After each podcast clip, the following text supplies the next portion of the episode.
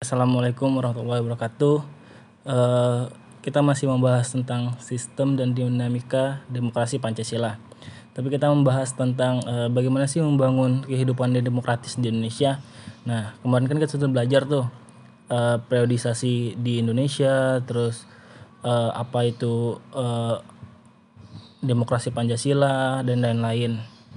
Nah, demokrasi kan menurut Abraham Lincoln mengatakan demokrasi adalah suatu sistem pemerintahan dari rakyat oleh rakyat dan untuk rakyat. Yang artinya itu artinya itu rakyat dengan serta merta mempunyai kebebasan untuk melakukan semua aktivitas kehidupan termasuk aktivitas politik tanpa adanya tekanan dari pihak mana pun karena pada hakikatnya yang berkuasa adalah rakyat untuk kepentingan bersama. Nah, kemarin kita sudah membahas uh, demokrasi itu dapat dibedakan menjadi tiga bentuk yaitu demokrasi formal yaitu de suatu demokrasi yang menjunjung tinggi persamaan dalam bidang politik. Yang kedua demokrasi materi material yaitu demokrasi yang dititik beratkan pada upaya menghilangkan perbedaan dalam bidang ekonomi. Nah demokrasi material ini biasanya dianut oleh negara-negara komunis dan eh, negara-negara uh, komunis Terus yang ketiga itu demokrasi gabungan. Nah, demokrasi gabungan ini campuran dari demokrasi formal dan dan demokrasi material. Nah, demokrasi ga formal gabungan ini uh, biasanya dianut oleh negara-negara uh, gerakan non-blok. Dan kita juga membahas tentang demokrasi ideologi uh, selanjutnya. Nah, kita uh, membahas uh, tentang membangun kehidupan demokrasi demokratis di Indonesia. Nah, membangun kehidupan demokrasi di Indonesia itu uh, mengapa sih pentingnya uh, kehidupan demokrasi? Nah, kok kan tadi Abraham Lincoln udah mengatakan bahwa demokrasi itu asasnya adalah kerakyatan. Nah, pada hakikatnya uh, sebuah negara dapat disebut sebagai negara yang demokratis apabila di dalam pemerintahan tersebut rakyat memiliki persamaan di depan hukum, memiliki kesempatan untuk berpartisipasi dalam pembuatan keputusan dan membuat pendapat pendapatan yang layak karena terjadi distribusi pendapatan yang adil serta memiliki kebebasan yang bertanggung jawab. Nah, ayo mari kita urutkan makna makna-makna dari masing-masing uh, yang kita sebutkan tadi. Yang pertama itu persamaan di kedudukan di muka umum. Nah, hukum itu kan mengatur bagaimana seharusnya penguasa bertindak, bagaimana hak dan kewajiban dari penguasa dan juga rakyatnya. Rakyat memiliki kedudukan yang sama di depan hukum. Artinya apa? Artinya hukum harus dijalankan secara adil dan benar. Hukum tidak boleh uh, pandang bulu. Siapa saja yang bersalah dihukum dengan ketentuan yang berlaku. Nah, untuk menciptakan hal itu uh, ini harus ditunjang nih dengan adanya aparat penegak hukum yang tegas, bijaksana, bebas dari pengaruh pemerintahan berkuasa dan dan berani menghukum siapa saja yang bersalah. Nah, yang kedua itu partisipasi dalam pembuatan keputusan. Nah, dalam negara yang menganut sistem demokrasi, kekuasaan tertinggi itu berada di tangan rakyat dan pemerintah itu hanya bertugas e, menjalankan atau berhendak e, menyalurkan aspirasi rakyat. Nah, aspirasi dan kemauan rakyat itu harus dipenuhi dan pemerintahan dijalankan berdasarkan konstitusi yang merupakan arah dan pedoman dalam melaksanakan hidup bernegara. Para pembuat kebijakan memperhatikan seluruh aspirasi rakyat yang berkembang Nah, kebijakan yang dikeluarkan ini harus mewakili uh, apa itu keinginan rakyat. Keinginan rakyat itu pun banyak beragam. Nah, sebagai contoh, ketika rakyat berkeinginan kuat untuk menyampaikan pendapat di muka umum, maka pemerintah dan DPR menetapkan undang-undang yang mengatur penyampaian pendapat di muka umum. Nah, yang ketiga itu distribusi pendapat secara adil. Nah, dalam demokrasi dalam negara yang demokrasi, semua bidang dijalankan dengan berdasarkan prinsip keadilan, termasuk di dalam bidang ekonomi. Semua warga negara berhak memperoleh pendapatan yang layak dan pemerintah pun wajib memberikan bantuan kepada fakir atau miskin atau mereka yang berpendapatan rendah. Akhir-akhir ini pemerintah menjalankan program pemberian bantuan langsung tunai. Di zaman di masa pandemi ini uh, pemerintah menyalurkan beberapa kebijakan uh, ekonomi seperti uh, bantuan langsung untuk masyarakat yang terdampak uh, di pandemi Covid-19 ini. Uh, salah satunya pemberian uh, sembako, terus uh, bantuan langsung tunai, uh, kartu prakerja dan lain-lain itu uh, pemerintah ikut andil di dalam masyarakat supaya masyarakat uh, merasakan bahwa pemerintah tuh hadir di tengah-tengah masyarakat gitu. Dan yang keempat itu kebebasan bertanggung jawab.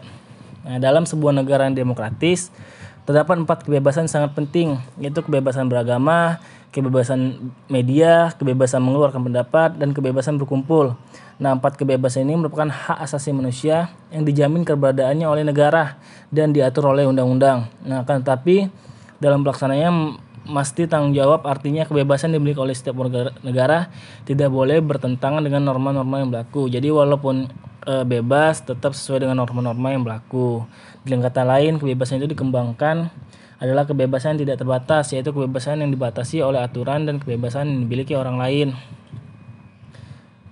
Nah, setelah kita memaham karakteristik, karakteristik negara demokratis, nah, coba nih kalian bayangkan eh, jika kalian tidak diperlakukan sama di depan hukum, nah pasti eh, kalian bakal ada anggapan bahwa kenapa sih eh, kan kita negara hukum kok eh, hukum eh, pilih-pilih gitu. Nah, semua itu sama di mata hukum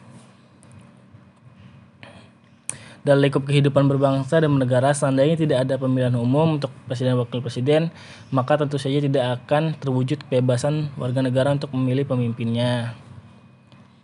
Dua uh, selanjutnya itu perilaku yang mendukung tegaknya nilai-nilai demokrasi. Nah demokrasi tidak mungkin terwujud jika tidak didukung oleh masyarakat. Pada dasarnya tumbuhnya budaya demokrasi disebabkan karena rakyat tidak senang dengan tindakan sewenang-wenang uh, dari pemerintah baik dari penguasa maupun rakyat sendiri. Nah, oleh karena itu kehidupan demokratis hanya mungkin dapat terwujud ketika rakyat itu menginginkannya. Nah, bagaimana cara supaya menjalankan kehidupan demokratis? Nah, untuk menjalankan kehidupan demokratis, kita bisa mulai dengan cara menampilkan beberapa prinsip uh, yang akan disebutkan sekarang. Nah, yang pertama itu membiasakan diri berbuat sesuatu sesuatu dengan aturan main atau hukum yang berlaku. Yang kedua, membiasakan diri untuk bertindak demokratis dalam segala hal. Yang ketiga itu membiasakan diri untuk menyelesaikan persoalan dengan musyawarah. Yang keempat itu membiasakan diri untuk mengadakan perubahan secara damai, tidak dengan kekerasan. Kelima, membiasakan diri untuk memilih pemimpin melalui cara-cara yang demokratis. Yang keenam, selalu menggunakan akal sehat dan hati nurani dalam bermusyawarah. Yang ketujuh, selalu mempertanggungjawabkan hasil keputusan musyawarah kepada Tuhan Yang Maha Esa, masyarakat bangsa, dan negara, bahkan diri sendiri. Kedelapan, menuntut hak setelah melaksanakan kewajiban, menggunakan kebebasan dengan rasa bertanggung jawab. Sembilan, menghormati hak orang lain dalam menyampaikan pendapat. Sepuluh, dan terakhir itu membiasakan diri memberikan kritik yang bersifat membangun.